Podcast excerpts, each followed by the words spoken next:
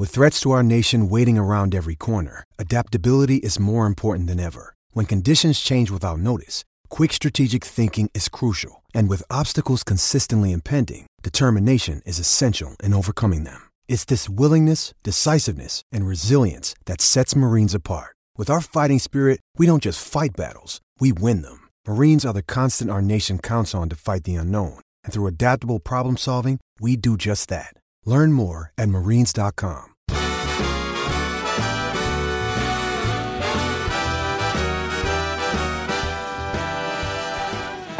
welcome to Fulhamish Podcast. My name is Sammy James. This is your seminal soundbite for everything to do with Fulham FC. Joining me in the studio, Farrell Monk is here. Good evening, Sammy. Ben Jarman's here. Good evening. Alliteration 10 out of 10 tonight. Thank you very much. And Jack Collins is present. Hello, everyone. So, we've got loads to get through on tonight's podcast. We'll have a look back at Saturday's feisty derby match at Loftus Road. We'll have a transfer update that isn't all about Ross McCormack, wherever he is at the moment. And we'll discuss Fulham's underrated heroes. No, not us. Although I was very tempted to throw our names into the hat. And we'll also be answering your questions too at the end of the podcast. Quickly, a little bit of admin from me. If you're an Instagrammer, you're on Instagram please give us a follow at Fulhamish Pod. We've just got ourselves an account. Farrell is on it right this second. Uh, we're currently on 40 followers. It'd be nice. I'm blocking. I'm Oh, blocking. right, okay. it would be nice to reach three figures, maybe by the end of the week. Let's stay realistic about this. Jack, do you reckon that's possible? Yeah, why not? Why not? So let's look into the derby. Now the admin is out the way. QPR versus Fulham, the lunchtime kickoff on Saturday. I thought it was a classic London derby, a fiery game with loads of passion on display, just sadly lacking that little bit in quality. It was a game that suited QPR's style far more than our own. Uh, Jack, I'll start with you. Were you disappointed with the result, or did you think a draw was a fair result in the end? I think before the game, I thought we needed three points from it, but actually coming out at the end, I was reasonably happy with the point because I don't think we were very good. I don't think they were very good either, in fairness, but I thought they probably had slightly the edge on the better chances. And it seemed it seemed to get to us as an occasion more than it did to them. I think we were like quite sloppy, which is very very rogue for us. And I don't think we rose to it in the way that you know there was a lot of talk beforehand about rising to the occasion and becoming you know and being clever with it. And I think that we got sucked into the game a little bit a little bit much. But you know, at the end of the day, I, I spoke to a couple of Rangers fans afterwards, and they said they were lucky to get a point. And I thought, at parts, we were lucky to get a point. So you know, maybe shares even, spoils even, fair. Ben, uh, you were at the game with myself on Saturday. It was an electric atmosphere at the game, but really, it wasn't suited to Fulham's style of play, was it? The way that QPR hassled and harried us for the 90 minutes. Yeah, I think you're right. Well, it didn't suit us at all, and they were very, very good at disrupting our flow. Um, they were very good at keeping our lines very far apart, um, making the passes really hard to connect with other people or other players, should I say? Um, and yeah, I think they just gave us a really tough time. They left a lot, a lot on Cairney and a lot on Aluko, um, in particular, because they obviously identified them as our main threats. But they held their positions incredibly well and uh, put us under a lot of un- a, lot of pressure, um, somewhere that we're not normally used to coming up against. And I think, um, yeah, it was just something that we didn't really like. They threw us out of our rhythm a lot. But Farrell, just because a team doesn't suit our style of play is not an excuse for not getting three points. I guess if Fulham want to progress and break into the top six, which we all know the club has aspirations to do, they're going to have to find a way to get past sides that don't play pretty football, that hassle and harry and, you know, are kicking us to pieces for the entire match. Well, maybe it's a massive learning curve for us because this is probably the first time we've come up uh, against a team since we've been a solid team this season that will harry us for the, the 90 minutes and really, really hassle us and really put us off our game because a lot of the, uh, for long periods of that, that game, although we did have a lot of the ball, we weren't playing as well as we should have done. There was a lot of passes that were cut out well by QPR, and you know you got to hold your hands up. Well done to them for defending it. But there was a lot of passes that went astray when they definitely should have done. I'm talking five, ten yard passes, uh, not under pressure, that just fell directly to a QPR defender, and it, they they obviously knocked our rhythm a bit. And perhaps if we are going to challenge for the top six, that we need to iron out those and get used to teams like that that a better team would take advantage of. So I threw out to Twitter on Saturday evening and I said, should we debate the penalty? Or not the giving of the penalty, I guess we'll come on to that, but the fact that Fulham yet again have missed a penalty. I thank you to David on Twitter that has worked out 71% of penalties uh, have been missed by Fulham this season. But it was a brilliant run by Aluko. Uh, not that much contact. Did you think it was a bit of a soft penalty, Jack? I don't even think it's soft. I think it's a dive. Uh, like straight up is a dive. And if that had been given against us, I said this with the Barnsley game, that had been given against us, I'd be absolutely fuming. And I think they, they have a point to say that it wasn't a penalty. It's a good save. That's what I, Yeah. yeah. It's a good save. The penalty's low and hard and in the corner. And I think the Sky Sports Twitter feed posted saying if you put your penalties in the corner, they go in unless Alex Smithies is in goal. He's saved six from ten this season, and what I'm going to term it after Ben's uh, statistics earlier in the season about Jan Oblak, the Oblak effect, where Smithies has just started to get in, into opposition's heads, and they made a point of pointing out he'd saved five of nine, and then now it's six in ten. So, you know, there's that, and it's a good save, and I think that realistically, justice was probably done in, in that aspect. Ben, do you think it's a dive? He's running at full tilt. Any knock can sometimes send a player over. Yeah, I think it is. There is contact there. I've. I think I might counter you there, Jack. Like I looked it back on the match action today, and it looks like there is a bit of contact there, although minimal. And I think you can draw some comparisons with the Jerome penalty that was given against us in the Norwich game. You can also see some similarities, although it wasn't quite as blatant as the Raheem Sterling incident this weekend with Carl Walker pushing him in the back. I felt like there was a slight push um, on Aluko. That's probably why he went down. And then on the penalty save, I think it was a brilliant saving, like you said about Smithies, like his record second to none. But then in the wider context, according to a stat that I saw this week, 70, 77% of all penalties in football go in. So obviously 23% missed. Um, that in our in our small sample of this season is just not ringing true. But obviously shows that over the years there is more and more chance of you missing a penalty. As obviously goalkeepers get bigger, they get leaner, they get they get more technically sound. So um, yeah, I think it's something we need to work on, especially in training. I mean, we'll move on from the penalty because I did promise that we wouldn't dwell on it too much, and hopefully, we'll try and improve that record this season. I mean, I think it's almost impossible to get above fifty percent unless we really start getting a lot of penalties now. But anyway, Slav spoke in the week uh, about Farrell about creating identity within this Fulham team. That's something that we've alluded to several times on the podcast. I know Ben's brought it up a lot of times. However, it wasn't really on display on Saturday. What was it about the game that denied Fulham that rhythm, or were Fulham to blame as much as Queens Park Rangers stopped us? Well, you would think that because it's such a it was such a lively atmosphere and a really kind of exciting match. Like even the quality wasn't huge. That because of the occasion that it was quite an exciting match. You would think, considering going back to the Brentford game where you it's similar circumstances, that the occasion wouldn't get to Fulham, but it just it just seemed to that day. Um, and there were just a few misplaced passes and whatnot. But I do think that even when we weren't playing at our best, you can see what Fulham were all about: possession football, attacking football. Even when even when things weren't going our way, some teams would sort of go right. Let's get our foot on the ball. Let's just try and control possession wherever it is on the pitch.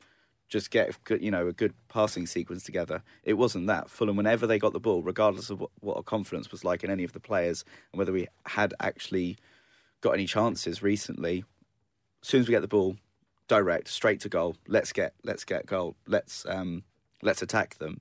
Um, was the Scott Malone interview straight after the game. He he basically came out and said in no uncertain terms that there was only one team looking to win the game today, and there was one team that really wanted just to get the point because every time QPR got the ball, which was very rare, they tried to counter a little bit, but they were quite negative a lot. Whereas Fulham, straight to the goal. There's our identity. What we want to do, we want to get goals. We want to hassle teams. We want to get get get on top of them as much as possible. Yeah, naturally, as a as a Fulham fan, I'm going to agree with what you're saying and what Malone is saying. But I think there are certain factors within the game and the way that QPR set up that basically allowed us to be putty in their hands in certain situations. Mm. And Sammy, you'll know this because I sat next to you for the whole game, sh- basically screaming, "Can we be positive?" And there are points when QPR are literally sat up. Johansen or McDonald have dropped deep to go and get the ball, and all it does is just force them upon us. Mm.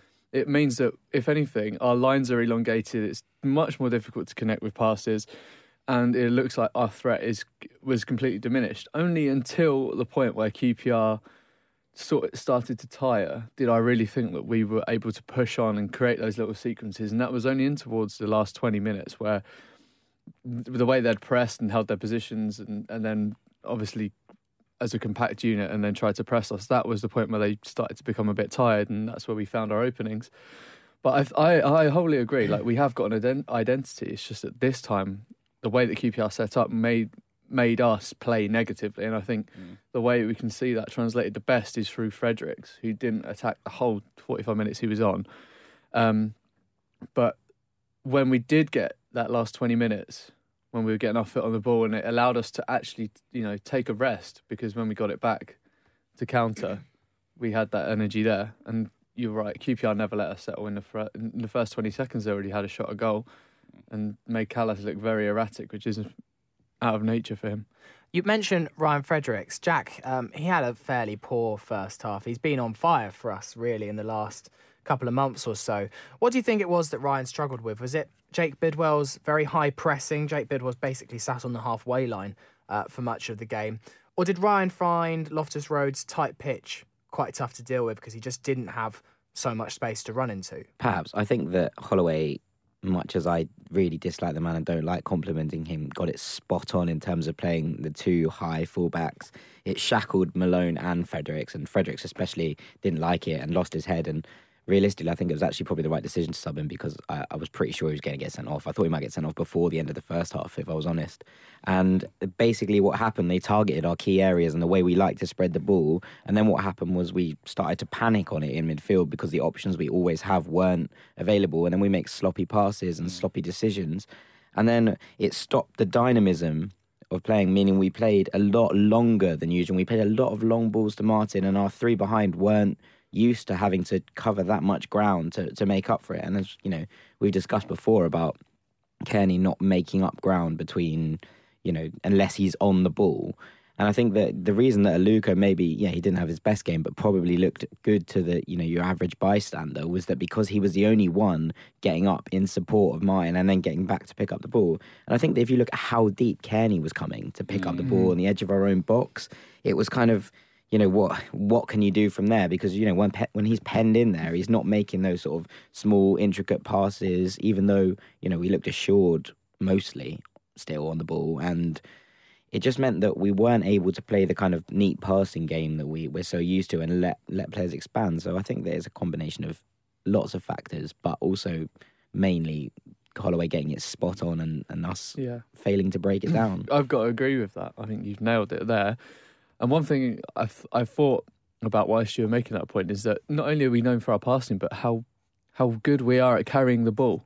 Like that front three, like you mentioned that you're not used to them ca- that them covering that amount of space, but in actual fact they do. But it's just with the ball, and mm. this weekend it didn't happen. Yeah. Kenny reminds me a lot of the, the way he plays reminds me a lot of Dembele, uh, the first one. That the way that he'll sort of have his back to goal or uh, facing goal with the ball. And even though he's a very left-footed player, you actually don't know which way he's going to take it round you.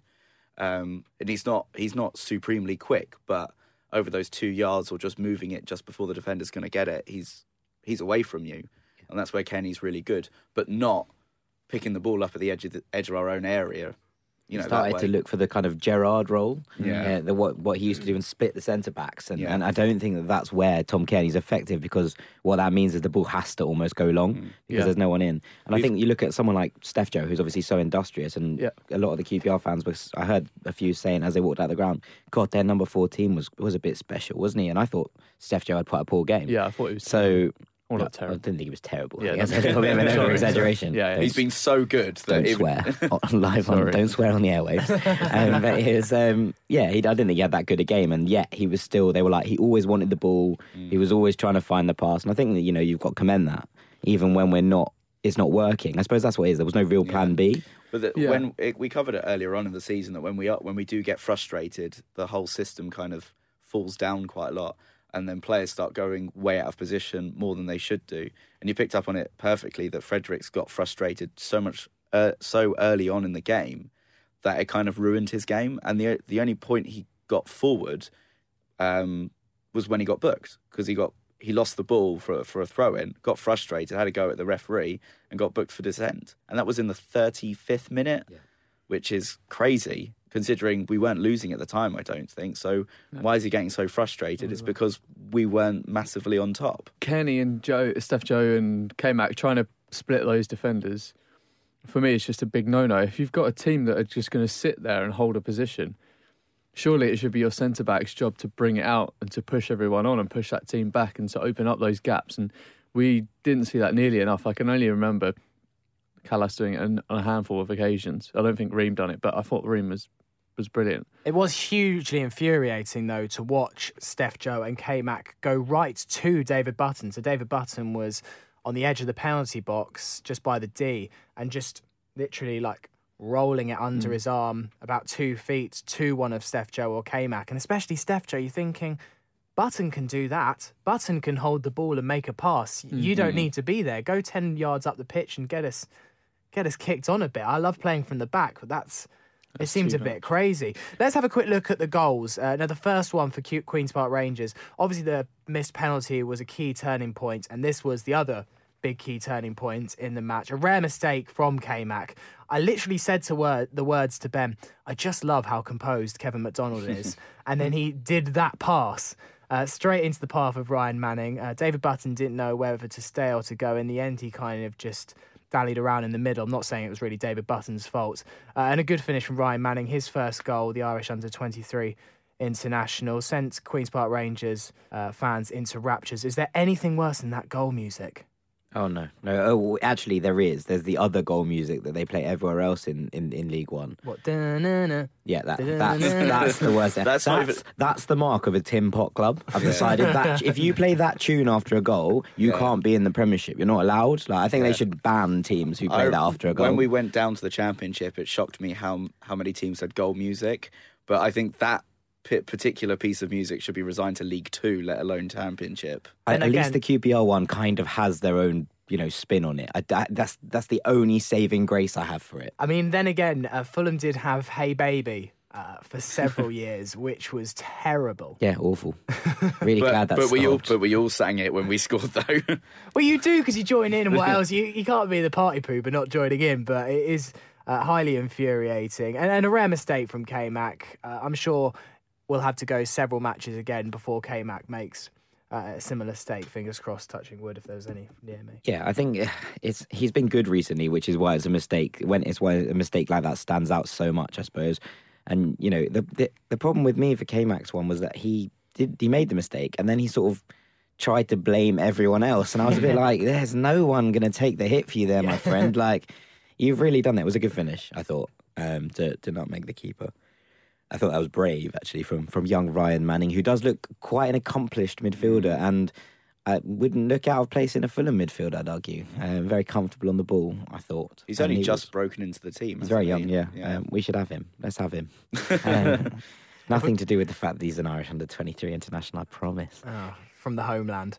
Uh, and then um, later in the match, it was towards the last 15 minutes. Uh, a rare shot from Tom Cairney. There's so many times you just want him to shoot rather than take that um, extra pass. He did shoot, bit on instinct, and then a fantastic little flick from Chris Martin uh, to send the school end uh, scenes in the school end. Must I say? I nearly broke Ben's back Yeah. in the process of celebrating that one. Yeah, you did. All right, we don't want to know what you do in your spare time. Nicely done. yeah, uh, yeah. You do sort of wish Kenny would shoot a bit more, wouldn't you? He's got a pretty good left foot on him. And, well, it uh, just wreaks havoc, you know, like I mean, the, we He did we had hit a really good. howitzer in the first half. Yeah, yeah, and there was Yeah. there was a really good save. I think I don't think that save gets enough credit. Also, I think it went. I think they gave a goal kick. Yeah, yeah, they did. Yeah. there. They did. yeah, they- Very angry. Yeah, great, great, great finish from Chris Martin. Though, like we've we've just sort of skipped over that. It was it's an unbelievable finish. In fact, Yeah. to just sort of pick up on that and be like, oh, there you go. You know. After that first spell of pressure where we had corner after corner and we were really Mm. breaking down their lines then, that was when when it came. And if we had done that maybe 30 minutes earlier, we could have easily had the points. But alas, QPR played quite well. What was quite annoying watching it was the amount of times we got it into really good positions where it'd be three on three, and we wasted it a lot. Uh, where we were sort of getting it into the middle, Yeah. and it just wasn't. We were our decision making wasn't quite there. You know, usually, we, you know, at the time we're not really kind of punishing teams as much as we should do, but we should. We weren't even creating chances from those kind of things. No. Moves were breaking down quite a lot, which Yeah. is quite uncharacteristic from us. Yeah, we often create chances and waste them, but we didn't really create create that much. I thought the introduction of Ryan Sessegnon was a was a bit of an odd one. I mm. wasn't sure what, what he was trying to achieve at that point. I and think this shows that now we've got We we have- have players going away to Af- Afcon that, that that is our lack of strength in depth Yeah. in that kind of position. Yeah, we touched on that last week, didn't we? About mm. our lack of stre- strength in depth. We've got on the on the bench we had Cess, Madl, and Sigurdsson, three mm. defenders. We've got a goalie. That's four subs. And we've only got And we Odoi. only- Yeah, and Odoi, and we've only got seven. And the other one's Parker mm. and Smith. So we've only got one real attacking option there. Yeah. We And need some wingers. It's not like it's, but it's also like you know we recalled George Williams from loan, and I thought the whole point of that was to cover the sort of Yeah. like lack of options. And you know you've made a point of before of saying that Slavs has a record of putting defenders on the bench and having his his bench as kind of sort of defensive cover for who he deems his first team to be, but. You really do want some sort of attacking option to, you hmm. know, to, to have to have there at that point when, especially because we were on top and we were sort of looking to to go on and win it, and and all we could do was bring on a left back at you know in, up top, and it seemed a bit it seemed a bit nuts. Like Yeah, And he, played- and he was thought- playing right wing I for a thought few Cess did okay, to be honest. Yeah, I think he did as well. He did develop uh, one of the weirdest moves I've ever seen on a football pitch, where he like drove into the opposition area. And then instead of like doing a step over or anything, he just sort of wobbled, and then and then the defender like cleared the ball, and I was like, "That's one of the oddest things I've Can ever you, seen." can you do a demonstration for me? Little wobble. Indeed, but yeah, there we are. That's how Jack impresses the ladies on a night out. Uh, so at the end, after Chris Martin's goal, oh, sorry, I'm not talking to my microphone. So at the end, um, it was a very end-to-end game after Chris Martin's goal. Lots of tempers flaring, including a huge scuffle on the touchline. Uh, Fulham seemed to rise to the bait a little bit, and it upset our attacking rhythm. I mean, you can hardly blame them though after being kicked to shreds. Uh, for 90 minutes. Tom Cairney, in particular, just lost his head Yeah. uh, towards the end. And uh, who was it he shoved over? Ryan Manning. Ryan Ryan Manning. Manning. After a horrible little kick out at Steph, actually, and bear in mind Manning was on a or was on a booking. And there's, there's- there was a lot of chat on BBC Sport about should Cairney have been you know sent off, possibly. But if he had been, I think maybe Manning should have been for the for the second yellow. And also, I think if he'd sent Kenny off, he would have had to send everyone off because it all went a bit you yeah, know it went a nuts bit after nuts that. after that. Yeah. There was a, and there was the one in the dugout which was quite a lot of fuss over nothing. Um, it seemed to start from just a small foul, and then all of a sudden the bench were all getting involved. Physios and scouts no one's ever heard of were getting involved. I don't know the what. QPR assistant manager spit at one of our Yeah, he players? spat, he spat at Jokanovic. Did he? Yeah, apparently. Well, I mean, Oh. I didn't, I didn't see you You're get gonna it. spit but- at someone. That's why do, he was- I wouldn't do it, Slavica. That's why he sent. That's why he got sent to the stands. He spat. He spat. So that was the reason he got he got sent off. But it was I- all a I bit mad. It looked like he threw a punch. That's why. That's why I thought I saw. Well, I tried to find a video online earlier and I can't find anything. And it wasn't in the match highlights either. So Maybe they're hushing and it. obviously, being there, like we couldn't see everything, could we? No, there was a brilliant in the moment of chaos where all the players uh, were fighting towards the end. This was after Tom Cairney's push, where there's like 20, there's 21 players all in the middle, like pushing and shoving each other, and Steph Joe's just to the side of the shot doing up his laces. Yeah, yeah, yeah. Doesn't care. No, I no signed a class. I do yeah. not to get involved in this fighting. I really, I really like the Chris Martin struggle with with Joel Lynch, where it was fully, it was fully like hands around each other's necks. Yeah. They both got booked. But um, we also, I really enjoyed the fact that we put our key battle before the game as Chris Martin v Joel Lynch, and that wasn't quite what I was It envisioning. was. It was almost like a pro wrestling grapple, Yeah, it wasn't was, it? They they were never going to hurt each other because they had each other so tightly locked that it was like one of those. But you know, I you know I, I like the passion in that, and I don't I don't mind it. I know it upset our attacking flow, and it obviously wasn't good for the way we did. But especially with someone like Chris Martin. Who's obviously not been in the fans' good books in recent weeks, to one, score and fully come and celebrate in front of the fans, and two, to then be so quick in when Kenny was, you know, in trouble and, and right in the heart of it, for me is is not the worst thing in the world. I think that it's a little bit of heart and a little bit of desire. And people are always talking about players that want to fight for the shirt. And you know mm. what? Yeah, it seems to be the first year for a long time. I feel like there's a real whole team spirit. Yeah, oh yeah, we spoke about that mentality a few times, haven't we? Like Mm. the, the, the togetherness of the squad is something we haven't seen for years, Mm. and that's really, really positive to see. And like the players been positive, the way we've got ourselves out of certain situations, coming from behind to win and win comfortably as well. just shows how much they believe in each other and how much the mentality is there this year. Um, so we've spoken lots on the podcast about Fulham's lack of consistency, and I guess it proved again on Saturday. We just can't seem to put together a run of wins. We had the win against Barnsley and another draw, and Fulham's form in the past eight has been draw, win, loss, win, draw, win, draw, win. Now I'm not. We're not quite as inconsistent as Ipswich Town. Do you know the stat about Ipswich? They haven't put together two series of results for 22 games or something like that. Something like that. They haven't had two consecutive losses, draws, or wins uh, all season long. I think, or maybe since the very think it's the start. first two games they drew both, and then since then it's uh, it's been all up in the air. Yeah, they want to go back to the days of consistency of two draws in a row. Yeah. You know you're in trouble at that point, don't you? So we're not quite Ipswich Town, but certainly we're struggling to put together this run of wins, and we're not having a run of draws or run of losses either. It just seemed to be switching results every game. But I made this point on Twitter afterwards that those eight games ha- have resulted in 15 points, just one defeat in those eight.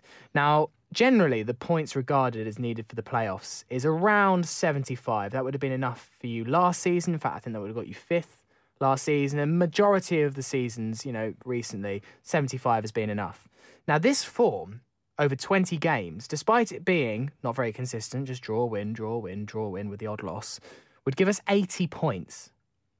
So the question I throw out to Twitter, and I'll throw out to you now first do we need consistency? I'm I'm I'm in the camp of yes because this year the quality of the top six, seven, eight teams, all the way down to probably about ten, is much deeper than it was last year. Hmm. I think we're finally starting to see all that television money coming down into the championship as well now, and players and, and clubs have got players that are, are far-reaching where they should be able to recruit.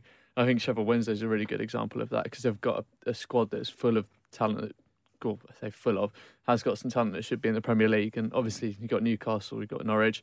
We need that consistency. If we if we can put together some good wins now, then we should be okay, and like we give ourselves a nice buffer. Yeah, Charlie Johnston on Twitter agrees with you. He says we need to cash in uh, in the next six weeks on easier fixtures, Reading apart, uh, as we have a tough run, and we do actually have a very tough Yeah, run. And really April tough. is a particularly big month. So, Jack, are you in agreement that you need to cash your chips now, basically? Alex Bishop is fully in agreement. He says we need a few wins in a row to give us some breathing space just in case we drop points. Open brackets, which you know we will. So I like the optimism there from from Mr. Bishop. But it's yeah, I mean there's a point. I don't mind win draw win draw win draw win though because two points on average a game with the things would take us comfortably into territory. Yeah. So I think the difference in consistency, I don't necessarily think we need to win six games in a row if we're not going to lose any. That's the that's that's it. I think if if the consistency means not losing, then yeah, I agree that we need consistency. We need to be not losing more than three, four games from here to the end of the season, and we'll make the playoffs. I think I it's as simple as that. I just think as long as we get 80 points at the end of the season, that'll be fine with me, regardless of How we do it, yeah, Yeah, it's true. I don't mind 20 wins in a row and then 10 losses, as long as we get the amount of points. 20 wins in a row would be something pretty damn special. uh, so, next up, uh, in order to try and start those 20 wins in a row, we face Reading at the Madejski. Uh, so, we're recording this on Monday evening. So, by the time you're listening to this, it may have already happened. Uh, so, we're having to look ahead to this and look into the future. So, apologies if you're listening later on in the week. Uh, but it's a very, very important game. Um, so if we're to stay in touch with the playoffs, a win would leave us just two points behind sixth, three points behind Reading. Uh, Jordan Obita is suspended. Uh, sorry, Jordan Obita is suspended. Uh, it's going to be quite a different game to the one we saw on Saturday, Farrell. Yeah, very different game. I think it's going to be. I think Reading are going to be far more prepared for us than they were um, when we faced them the first time, and pretty much the second time because it wasn't even that long after we faced them the first time. And Jaap Stam is going to really get into them to try and control the game a bit more. He mentioned it quite a lot at their game uh, against Derby, although they lost it. That he felt that they they controlled the game for a lot against um, a really good Derby team, but they he actually mentioned that we need to control it more if we are going to beat Fulham. So I think they are going to be really, really prepared for us this time, especially if they've faced us uh, two and a half times already. Yeah, exactly. Um, where was I going to go from here? Uh, Can I- they- They're certainly. Sorry, I was going to say Ben. But Reading is certainly up for the taking. I don't know if you saw the highlights of the Derby game from Saturday, but a couple of their goals were real defensive horror shows, particularly the second one, which was intercepted by Will Hughes after them trying to play out the back. Yeah, I think we look at uh, that that game and then a couple more. So if we we give ourselves a good sample um, for what we could be coming up against in Reading, I think their Manchester their, their tie in the FA Cup against Manchester United was a real good way for Stam to be like, this is the identity of the team and this is how we're going to play, and it was much too open for them. Um, and I feel like they were very open against us, and when we played them in the fog, although you couldn't see much of it. Um, although I feel like uh, in recent times they've become, rather than being the controlling force that they were at the start of the season, where they held possession a lot, they've now tried to become too much of a purist, to where they're trying to play football everywhere on the pitch, and that can leave them open to to counters and, and to high pressing and stuff like that. And if they're not going to be good to play through the press, then leaves them in danger. But I think we can take it. I think they'll be a lot more open, a lot more expansive than QPR certainly were. And I think we're good at playing through for a press, and I think we're good at taking our chances on, on a good day. Um, and I also like the way Jordan Obita's got himself suspended, so he doesn't have to get done by Ryan Fredericks for the third game in a row. It was such a petty uh, second yellow from Jordan Obita. I, he just looked at it in his mind, the way he kind of just like half pushed over Will Hughes in the 92nd minute, just thinking, I'm going to get out of Tuesday night. I just don't fancy it. I just, yeah, I think Ben's spot on. I think you're going to see, hope, you hope that Reading are going to try and play their game, which is going to suit us down to the ground. You know, you, you, you, you hope and pray because, you know, it's not going to be that kind of shut up shop, kick lumps out of out of your players that that QPR tried. You'd hope that you know, and you, everyone obviously wants to see an expansive, free flowing game of football. That's you know how the game is played, and I think you the Reading game is more of a you know if we're going to play this kind of style of football and we and, and they are too, then it's almost like the best team wins, and yeah. you know it, on the back of the result in, in back in December and, and, and the and the way we played in the fog the first time, you'd you'd hope that the best team would be us, and you'd hope that also that kind of game will allow us to get back in our stride, allow players like Steph and Kev to look at you know to get the ball down on the deck and play proper mm. football again, and look and, and look to actually put Saturday out of their mind and get us back into into stride and into form. It's so funny. Uh, we t- we we did touch on this earlier on the season when form wasn't going so well that we seemed to struggle against some worse teams than us. We seem we do seem to play better against better teams, don't we? We we're not a, a the way that kind of England seem to be, and when we play crap teams, that we just can't seem to break them down. Mm. Um, and Fulham at the earliest part of the season, we just couldn't break down teams like Burton. We couldn't break down teams like Blackburn very well, although we won that game. Wigan and, and Wigan as well.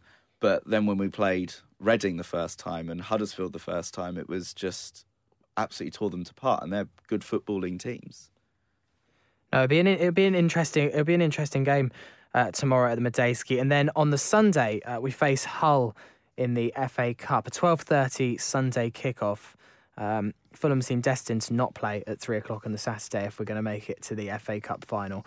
Um, you imagine that Slav will drop one or two players for that with an eye on Wednesday's game up at Burton. You'd have thought yeah, I think it's a good a good opportunity to give some of the some of the lads a run out, and I'm sure we'll touch on it in our transfer section later. But especially some of those players that haven't got a game, if they're still around at the club, you you know you look to get you know LVC, Humphreys. I'd love to see Georgie Williams and uh, Dinaran again, and Parker. You know, it might be time for Scotty Parker to to have another little maraud mm. around in the midfield because you know you you don't expect him to be pushing anyone soon unless unless there's an injury. For for that place. So, I'm sure when he starts, he'll still treat it as the, like the World Cup final. Though. Exactly, you know, and, and I think that you could get away with putting a, a slightly youthful team out there and, and, letting Scotty, you know, run that from midfield and try and get everyone g'd up for it. And I think that that might, you know, actually work in our favour later on in the rounds. And even if it gets to the point where you know we get two rounds on and, and then we suddenly have we're, we're, facing a decent cup run and then you can bring players back into the side depending on where we are in the league at that point and what, what the situation is. So i think it's a good opportunity. Yeah i, I think i agree. D- definitely definitely agree with that. I think it would be nice to have parker in there perhaps with lvc and trying to play the role of Johansen because they're both quite strong runners aren't they? Yeah. So i think they could complement each other quite well. Um, yeah i'd like to see some younger guys back in as well. You I really, wa- I really want to see George Williams. I really want to see George because I think he is a talented footballer. He just needs a bit of game time. And we did bring him back from loan for Yeah. one reason. I don't know what it is at the moment, but hopefully he's going to get some game time in. And also, poor old Hull are probably going to have to send their under 16s. Yeah, they're they've just, got no players. They haven't got any players. And poor Ryan Mason. Shout out to Ryan Mason. Mm. Hope Yeah, you're get doing better well. soon, Ryan. Yeah. Um, but yeah, you you think that they don't have they they can't field a bench in They the have- Premier League at the moment. As in they've they've been playing benches with five people on them. Yeah. So, And they've got their EFL Cup game in the semi final against Against Man United United on. Thursday, so they ha- won't have much time to prepare for that game. But on the positive spin, I guess, for Fulham is that it's a very winnable game, albeit against a side in the division above. Well, I, was, I watched this uh, most of the second half against uh, Chelsea Hull uh, yesterday, and I was watching Hull, and you can tell that although they are bare bones, they do have some really talented footballers. They are a Premier League team. They're not there by accident. Um, so Yeah. I still think they'll give us a very, very good game. yeah, I agree. They they also seem very hard to break down. Like they Yeah. they've I've seen that in a couple of games now, and they they they don't roll over and they don't die, and they they I think the kind of you know backs to the wall attitude has kind of Mm. done them a, a, some favors in a way because they don't look like that kind of very weak, very disjointed side that they might have seen at the start of the season. Yeah, I think that mentality that you, you touched upon there is possibly what made Leicester, well, what drove Leicester to the title last year. And just to touch on Leicester's, um, on Hull's new manager, sorry, when he when he it, when he managed in Portugal, he took a team up from the second division into the first, um, then made them comfortably mid-table based on solidity throughout the whole of the team. And we're seeing that with Hull already. They already look much more solid than they did under Phelan, who for someone that was Alex Ferguson's assistant manager for a very long time, didn't seem to carry over any of the traits that they that they showed when they were managing United, albeit the quality of players not any way the same. But you'd expect a couple of little bits. That's a that's a recurring feature. It is. Uh, Ferguson's it is. assistants not actually being able to carry on Ferguson's work. Mm. Yeah. You took- Carlos Queiroz, there's another one from the Yeah. past. Didn't he go to Madrid He and did, have an yeah, absolute f- nightmare? Yeah, nightmare. failed and then went to Iran and took them to the World Cup. Oh, fair play to him. Ashkan Dejagah's right foot, just you go. absolutely leading around to a World Cup. Still available on a free. Still available on a free. Anyway, we're going to move on to talking about some transfer stories. Now, I'm never one that's a massive fan of debating gossip columns too much. And I imagine we'll come on next week uh, to transfers in much more detail and we'll have uh, a much clearer idea of who's to come in and who's to go out.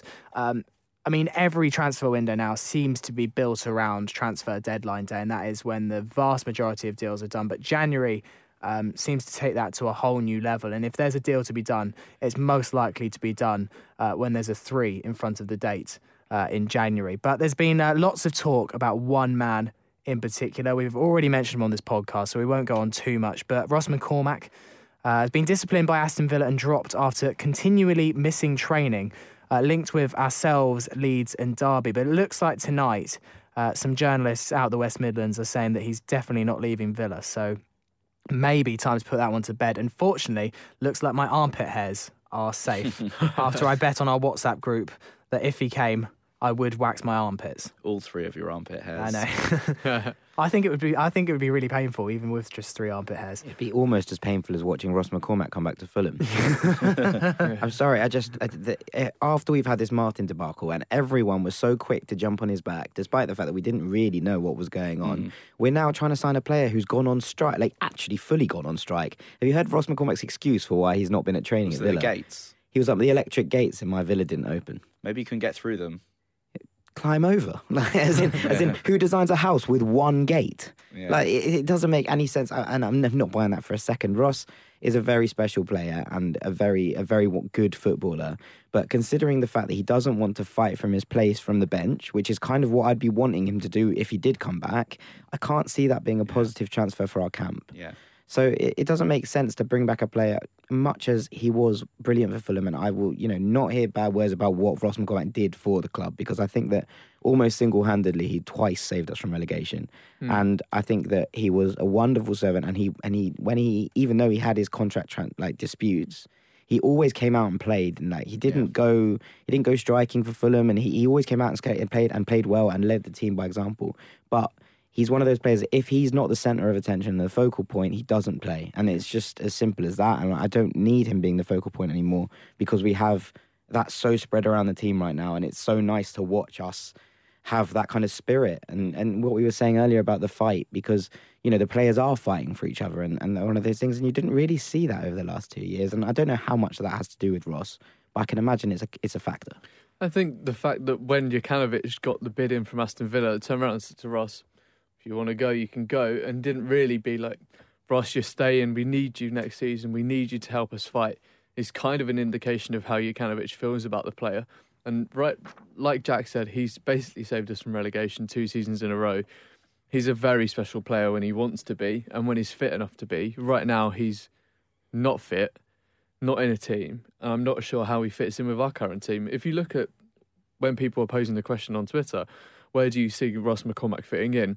A lot of people are saying if, uh, uh, are in place of Piazon, who's currently playing wide right. I can't see Ross filling there because He played it a few times for Fulham, and he's too, he's too slow. He's not he's not um, fit enough, and I, I cannot see him fitting in with how fast we play and how quickly we smash through transitions anymore. But I know that may upset a few people because there are a lot of McCormack fans. But personally, I'm not. Uh, someone that seems far more likely to come to Fulham, and this name has been linked continually with us throughout January, is uh, Standard Liège midfielder uh, Ibrahima Cisse. Now, he's made a few transfers from Belgian sides uh, in the summer. Denis Odoi, and was that, is that the only one? It was Odoi and um, Kebano joined us from, Kebano. Yeah, from a. Belgian team as well. Ghent. A, It was Ghent. a reported 2.2 million. Do we know much uh, about Ibrahim Cisse and what he might bring to the team? Is that Yeah, I do a little bit. right? So he's a centre defensive midfielder, originally from Ghana, I believe. He's 23, so not someone that we can come in and we have to wait a couple of years for him to be able to adjust. He's pretty big physically. Um, he can hold his own in the in the defensive role. He's a pretty good passer, and I know that he's quite positive when he has the ball. So I don't know if he'll play in supplement to K Mac or with, alongside Steph Joe. Well, I don't know how, how much of an impact he'll make on our first team, but he's a good player to have for defensive mm. cover. He's very mobile compared to Scotty Parker, and obviously being young, there's always a chance that we'll be able to sell him on, which, as we've discussed in podcasts in the past, is like basically scoring a massive goal for us. Like if we can sell him on for more than we bought him, that's perfect. I think there's a part of it just looking to the future and just improving the squad because, you know, as much as I'd like Scott Parker to play forever and ever, um, it's probably his last year, isn't it? At you know, at Fulham or in Yeah. football in total. So, I think to have someone coming from abroad and to have Scott Parker as your sort of teacher in that kind of role, that's a pretty good one to have. I think the the one that suggests to me that Cisse might come, even though he did play for, for Standard a couple of days ago, and that's not something you necessarily do if someone's leaving, is that we got rid of Tunnicliffe, and I don't think that Slavisa would have done that. That a hurt, little didn't it? ode to Ryan Tunnicliffe. My my man, I miss you already. it's very sad. And every time you know you think of these these goals against Bristol City, the performance in the cup, What was his squad number again? 'Cause he hasn't played for that long. I've forgotten his squad number. 19. RT nineteen. 19. So, uh, 19th minute this Sunday. Should we all I think we should applauding? have a, a clap for Ryan Tunnicliffe, who was the most. I know we're going to come on to this. The most underrated servant of Fulham Football Club. Poor Ryan. I, I, I liked Ryan Tunnicliffe. I mean, not I to like the his heart extent. and his commitment. yeah. Uh, he had the Kasamis about him, like the, you know, not the goal. I mean, just the way he's sort of. He's a good, himself. yeah, he's a good driver of the team. He can take a team forward. A consummate professional, some would say. Some, some. Jack Collins might. No, but I think what the point. I wasn't actually going to go into Tunnicliffe now. I was going to say that later, but you know, you set me up. We're here now. So no, I don't think we would have got rid of Tunnicliffe with without a defensive midfield cover coming in because I think that if you lose either K Mac or Steph Joe to injury. It's you know we go back to that whole point about Parker and McDonald not being able to play together in the same axis, and we don't have adequate cover for that for that role. Now that Tunnicliffe's gone out on loan, I suppose we could recall him, but that seems a bit rogue. But it, He'll just go on strike and won't come Surely, back. Surely, if he was if he was in the plans, should that situation ever be there, then he would still be here. which makes me think that there's someone coming in because I don't think Slavisa would make that kind of decision Yeah. on a whim. Now on to underrated Fulham heroes, uh, leading us swiftly on. There's a nice link there. yeah, exactly. F- forever finding trying to find a good seg. We're gonna have to give uh, Jack a minute though, because he needs to wipe his tears Oh, away. Oh, okay. Uh, Jack, would you like a donut just to make you feel better? Uh, no, I don't want to comfort eat. That's, that sounds very Bridget Jones. Like, what have you been doing since Ryan Tunnicliffe? Just eating Mars bars. Literally sat on my sofa crying and eating Häagen-Dazs with a spoon. Like, Um, this was one brought up by Farrell. So Andy Johnson is now on Twitter. Da, da, da, da.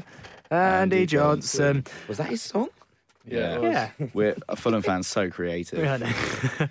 um, so give him a follow at Andy Johnson 08. Now Farrell reckoned uh, that Andy was one of his most underrated Fulham his heroes. So we asked listeners uh, for theirs. Uh, but first of all, I will open it to the table. Can we all bring uh, an underrated Fulham hero to the fold? Is a little bit like revisiting some of the forgotten Fulham a little bit. Andy Johnson for me was just a phenomenal footballer. I, remember, and someone did say on Twitter, I um, said that um, he was sort of a player that just took us to the new a new level. Um, I remember that in his first game, it was someone pinged a ball over the top, and he was the first Fulham footballer I had seen. The ball was coming over his shoulder, and he was able just to take an actual touch rather than it, and it didn't go out of play, or it was actually intended. And that was the first time I was like, "My God, we've actually got like a." We got, and he was an England footballer, and we haven't had like a consistent England footballer before that. Um, so for me, he was just a phenomenal footballer, and just it was unfortunate for him that it was in our best season ever. He just got, he had the the horrible injury, which was from an absolute rugby tackle from some Russian unknown footballer against. Uh, it was for Amkar Perm, oh, I it think was it was. Amkar Perm, wasn't it? Yeah, but um, I got I had two that I had to think about for other underrated heroes from recent memory. One of them was Claus Jensen, who was just the classiest footballer, Yeah. and he had a couple of injuries, so was in and out of the team for a bit. But whenever he played, he was just unreal. I was surprised when we got him from Charlton at the time for such a ridiculously low fee. Could take a belter of a free kick as well. Yeah, Wonderful dead ball specialist. yeah, yeah.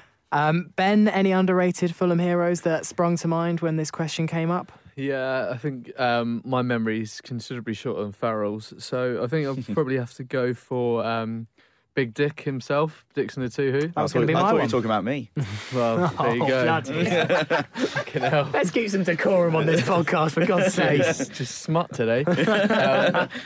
That was Yeah. going to be my one as well, interestingly, Dick Ben. Dixon the Two Who, I thought he um, was a pretty good glue to to a side in in the um, early tens, um, shall we say? Uh, yeah, I thought he was he played some very good football, and for a technically quite limited player, he did play some very good football. He Mm. scored some good goals as well. And another one um, who I thought was really really good um, during our Europa League days, but doesn't get too much love compared to like Gera, likes of Gera, um, was Damien Duff who I Mm. really enjoyed watching play, and I thought he was a majestic footballer even when he joined us so late in his career, and put in some some brilliant, brilliant shifts and scored some great goals. Um, even well into his thirties, he was Yeah. absolutely roasting fullbacks. and I don't know how he had the same move every game, shift it onto his left, whip it in, and like no matter what flank he's on, the defender didn't realise what he was trying to do. yeah. Like I just thought that was brilliant, and yeah, he'll always live in a memory of his uh, little Copa Mundials whipping balls in. Yeah, I like that one. Jack? I'm going to stick with the Irishman theme. Uh, mine was Steve Finnan. Uh, Yes. The, the maybe one of the probably the most accomplished player I've ever seen in a Fulham shirt. He just didn't. There's one. I can remember Steve Finnan having one bad game in all of the years he played, and it was against Man United. Uh, at the cottage, and it was Giggs in his prime, and Giggs gave him an absolute nightmare. I- but Giggs scored a worldie that day. yeah, he, but it was also like Giggs was unplayable that day. It wasn't even like a. But Steve Finnan was the most just like Leal, just on the right wing. Just he just did bits every mm. day. He was just there like, yeah, and you're not coming past me, and I'm gonna whip in some good crosses, and it's just all gonna be very comfortable. And I remember being very sort of, I could play right back. I Steve Finnan made being a right back cool, and that's something that no one does. He got into the PFA t- Team of the Year in the first year of the Premier League, didn't he? Yeah, I'm really pleased he went and won a Champions League medal. Because Yeah. he was actually a legend. And the other one who was same sort of era that never gets enough love was Alan Goma, mm. who was literally player. one of the most assured centre backs, and he had a series of awful partners, and it was like Alan You are talking Goma. football partners. Alan Goma made that night look unbelievable, and it's like he was like Kalas, like he makes like average players look excellent. And I remember Alan Go when Alan Goma left, being like, "We're gonna really struggle to replace him." Because he was uh, Mm. just, he was so, again, so assured on the ball.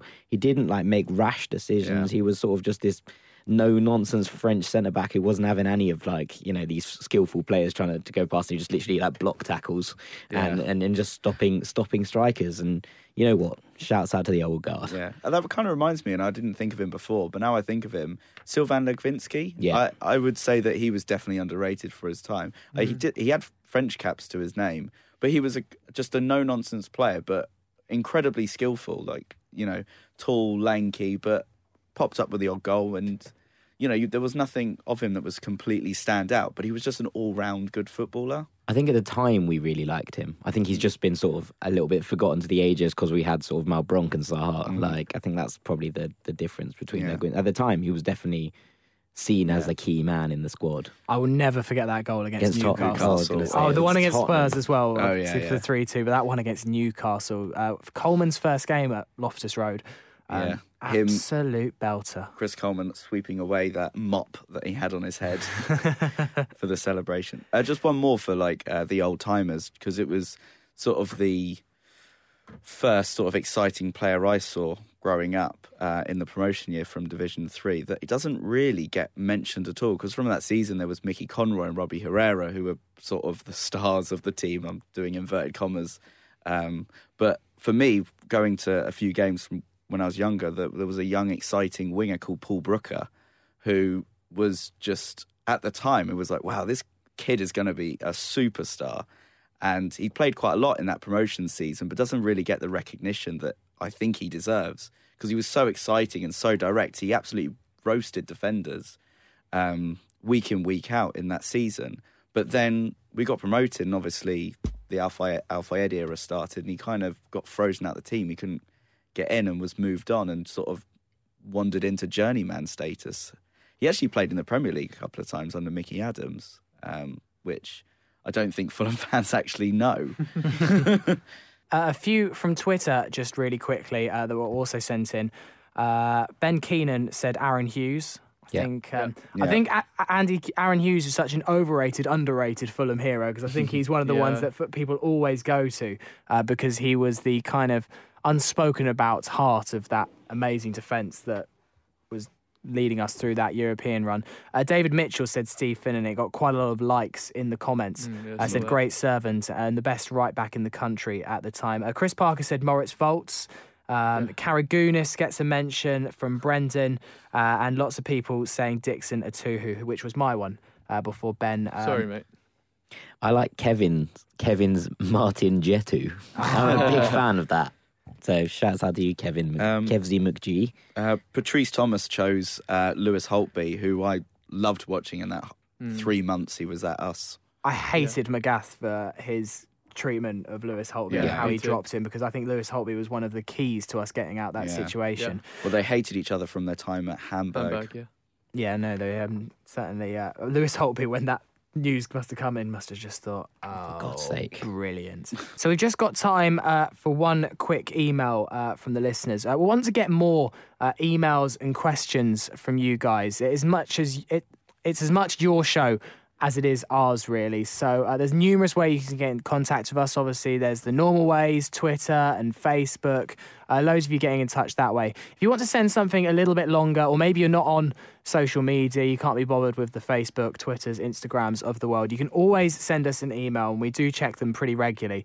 Uh, fulhamishpod at gmail.com. Now, we had a question from George Rossiter, friend of the podcast. Friend, big friend, big fan.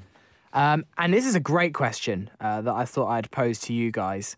Uh, if the EPL slash EFL, uh, Premier League or Football League, brought in a similar system to China, only three foreign players, who would you pick with our current squad? Belter of a question, George.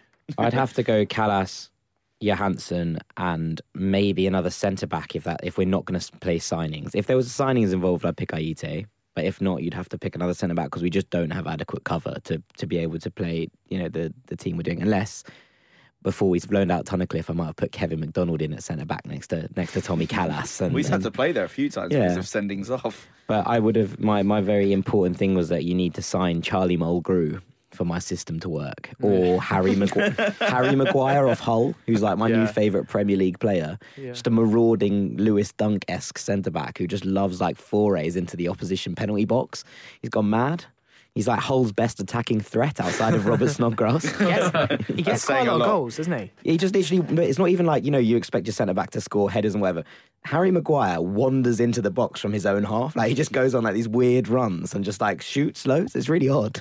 But I really like him. Uh, ben, who would you go for? I'm going uh, based on the assumption that Sonny Aluko, who's declared for Nigeria, is actually being counted as a homegrown player, Yeah. just simply because he's been here the, Yeah. in England the whole time, the I whole of his career. Obviously, aside from his spell at Rangers, so I'm going to go for Tommy Kalas, Steph Joe, uh, and Ayite. Um, just purely based on the fact that if we did get- get rid of Madl and Tim Ream, who just on a side note it's been fantastic the last few games. Yeah, um, if we if we get rid of them, we could potentially get some a couple of people there. And I quite like Cortney Hause from, from Yeah. Wolves, and I said that in our WhatsApp group. Um, and there's a couple of other guys I quite like. Um, Loughton or Lowton Lowton. Matt yeah. Lowton. of, of Burnley, yeah. Yeah. Is it Matt Lowton? Yeah, Matt Lowton. Yeah. Yeah, I good quite like player. quite like him. He had a quite a good game against Arsenal yesterday. Um, but yeah, I think those those would be my three guys. I think Kalas is is brilliant and will turn out to be a world beater one day. Yeah. Uh, Kalas and Steph Joe both getting nods from Ben and Jack. Farrell, are you in agreement there? Uh, yeah, I've got Kalas, Steph Joe, and Sean Kavanagh. Um, oh my fucking god! he's foreign. No, I'm kidding. Um, I did put Aluko down before. I thought, nah, it's not. But I would go Aye- Ayite as well. I think he obviously, in that first few games, he was really good and obviously fell out of favour for a little bit. An- Ankle injury, not out of favour. Yeah, sorry. But he did. cut- I mean, he came back and Yeah. was kind of fell out of favour, but then he came back in the team, and I thought he was brilliant, absolutely brilliant for the, before he went, left for Afcon. So we've come to the end of this week's podcast. Uh, Secretary Jack, please can we have a title for today's podcast as ever? Uh, in homage or homage to my uh, my departed, long lost sadness of the leaving of Ryan Tunnicliffe, I, I think we're going to call this one "And Here's to You." But I have had a thought about this, and I'm very surprised with our lack of originality and chance that no one has managed to adopt the "And Here's to You" Ryan Tunnicliffe into "And Here's to You" Ryan Fredericks just yet, ah. because I mean I it's very that. it's very simple, isn't it? And we're not very good at creating new songs. So, and also, why has Hi Ho Steffi Hansen not caught on and everyone keeps singing the, the old Seven Because Nation Army? Because he stopped scoring. Yeah, but no, but now they sing the Seven Nation Army song, which is Oh, rubbish. yeah. I haven't got it. I haven't got it to hand. I haven't got it No, to hand. no, no, no, it's, Ah. no, it's fine. You know, we're, uh, we're all Well, we're all Dom- grown ups here. We all know where it is, so we know how to find it. Dom's not here. We can't embarrass him by making him sing it. Oh yeah. Well, Jack, uh, me and you are off to the Reading game tomorrow, so are we, indeed. we will be uh, trying to start. And here's to you, Ryan Fredericks, and also uh, singing "Hi Ho" Steffi Hansen at the top of our voices. We'll be those nutters at the back that you're kind of tutting. Okay. We probably won't. We're quite, you know, quite, quite, quite small, polite lads. Yeah, we are. We won't. We won't cause any trouble. Come and say hello if you see us. Uh, yeah. Gentleman Jim, that's the, that's the one who'll be going, who the hell are those knobs at the back of the So, um, thank you once again for listening to this podcast. Uh, please go share it. Please go follow us on Instagram as I appealed for at the start of the podcast. And if you've got any questions or comments or anything you'd like to tell us, drop us an email, fulhamishpod at gmail.com. We'll be back next Monday as ever for another podcast. We'll be looking back at the important game at the Madejski Stadium on Tuesday night, plus also some reaction to our Sunday lunchtime kickoff against Hull in the fourth round of the FA Cup. So, chaps, once again, it's been a pleasure. We'll see you next week. Take it easy. Toodles. See ya.